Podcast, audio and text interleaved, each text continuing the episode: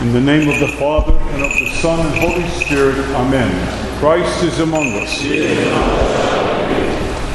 Very Reverend Fathers of the Consistory, trustees and delegates of our parishes, our beloved faithful. In the 15th chapter of the Act of Apostles, we read about the very first consul in Jerusalem. Almost 20 years after the crucifixion and resurrection of our Lord God and Savior Jesus Christ, non Jewish Gentiles were beginning to flock to the church. This presented a new problem for the apostles and the Jewish Christians in Jerusalem. Should they require that the Gentiles observe the Jewish law as well as being baptized as Christians? The first bishop of Jerusalem presided at the council, the Sobor. St. Peter, St. Paul, and the other apostles were there. But it was James, the bishop, who presided over the proceedings. The council heard the speeches of various clergy and learned men. They heard Simon Peter's story about how he had been and how he had seen the Holy Spirit descend upon Cornelius, the Roman centurion, and his whole household. They heard Paul and Barnabas tell of the great work in Antioch, where the disciples and Gentiles received the gospel with fervent hope and heroic faith, and how God confirmed this faith through many miracles and wonders. When Bishop James spoke, and it is interesting to pay close attention to how he proclaimed his decision. In a letter written to the Gentiles that was to be delivered by Paul and Barnabas, James wrote the decision of the council. Listen to what he wrote and listen to what he says. It seemed good to the Holy Spirit and to us being assembled with one accord in the Acts of the Apostles. The decision was to permit the Gentiles to remain Gentiles. They did not have to observe the Jewish law, but they were called on to observe the discipline and the order of the Christian church. This was a new step for the young church. It was doing things like they were never done before. It was being called by the Holy Spirit into a new time with different people in a new set of circumstances. No one knew at that time that in only 20 years the entire city of Jerusalem would lie in ruins and that thousands of people would be crucified by an angry Roman army. No one clearly knew that the Church of Jesus Christ was meant to spread like wildfire all over the world into the Gentile nation. Who could have known this in 49 AD at the, that very first Christian council? All they knew was that they had a problem which caused short tempers and disputation. But in humble obedience, in repentance and prayers, in faithful liturgy and reception of the Holy Eucharist, they opened their hearts and their minds to the leading of the Holy Spirit. And in one accord, they heard the decision and they agreed it is good to the Holy Spirit and to us. Again, it is good for the Holy Spirit and to us. Who could know today what will happen in 20 years.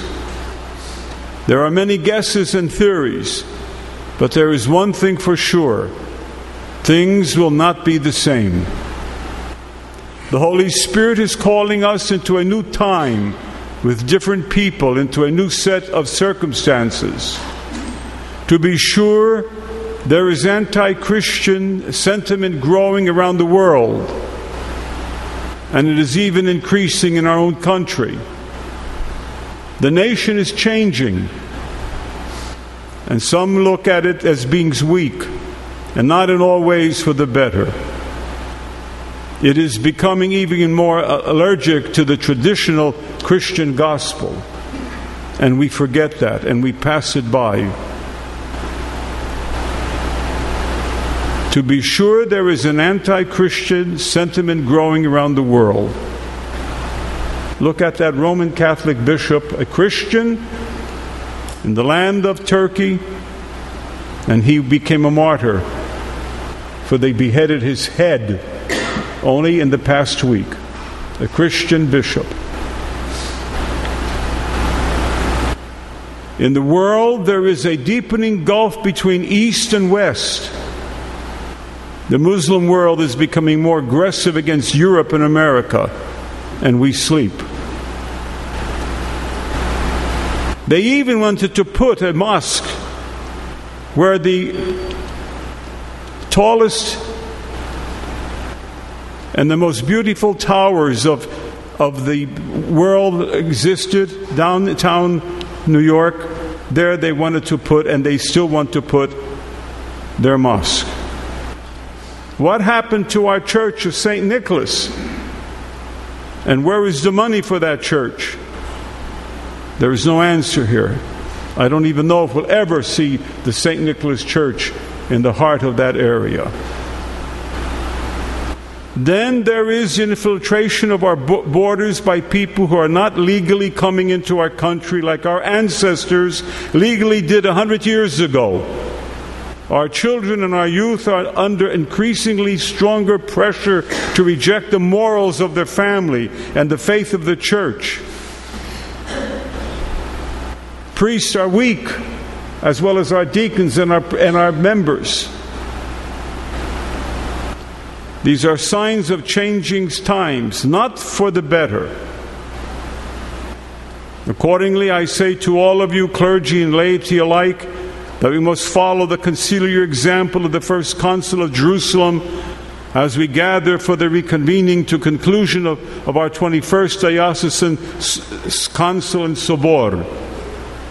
We must hear the educated, the well prepared speeches and come to bear in discussion these two days. There must be no private, sequestered backroom deals and conversations and are developed by personal agendas. We must instead pray and call upon the Lord in the fullness of faith and humble piety.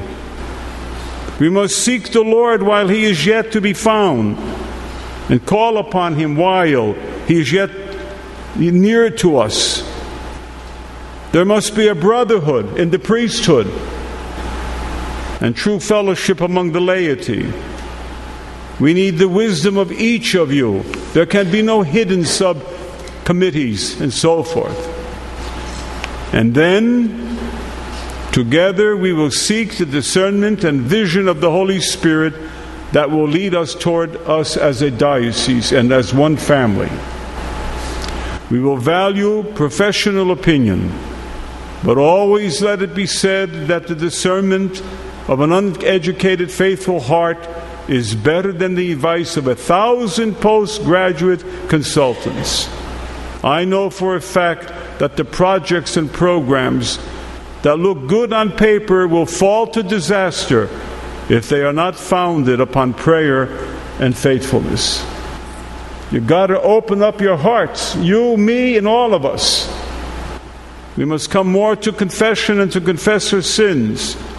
We need more to taste the body and blood of our Lord. And we need to put our tongue where it should be, except when you come to taste the food of immortality. Your presence as delegates must be founded upon your piety, again, upon your piety and mine. You must pray. You must read the scriptures. You must receive the sacraments of confession and communion. You must open and be open and humbled, positive minded, and willing to give your best. I am thankful that the Lord God has brought us together for these purposes. To hear you sing so beautifully the divine liturgy this morning so far, to hear your voices sounding like thunder. We want to work harder to increase the membership of our diocese. There are many people in our towns and cities who need the gospel and who do not belong to any church, who could belong to our churches.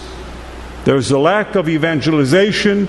There is a laziness on our parts not to get out there and find those who are in the streets and are coming into our doors like they do here on Saturday for Vespers. And how many of them have come to the Orthodox Church through us here in this cathedral? And how many of them are in the nine o'clock liturgy, Sunday after Sunday, and all new people, never known to us except by the gift of God?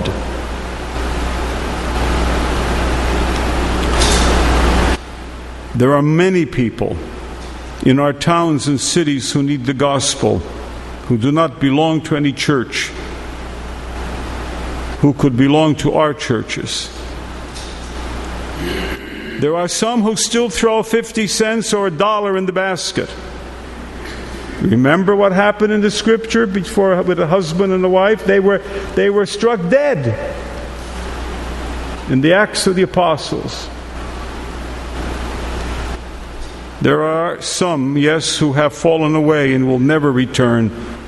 That is their decision, and that is what they're to answer God for. But there are many, many more who are waiting for us to go into the byways and the highways and, the, and into the marketplace and to fervently reach out and share the Orthodox good news of the saving gospel. Stop sitting at home and so let us pray and unite with one another in Christian fellowship. Let us be true to one another and honor our friendship.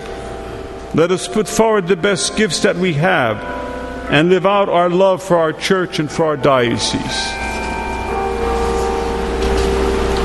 The Holy Trinity is calling us into a new generation. I'd like to know how many of you, besides myself, have answered Lord, when He calls to us, the Lord calls us, and we have to answer Him. He said, We would say, Lord, do what you want with us. We are surrendering ourselves to the workings of the Holy Spirit. If you don't answer, it is your sin. The Holy Trinity is calling us into a new generation. And let us listen to the voice of the Holy Spirit so that we also can say, just like the members of the first council of the church after they had met together, it seems good to us and it seems good to the Holy Spirit. Amen. In the name of the Father, Son, and Holy Spirit, Amen.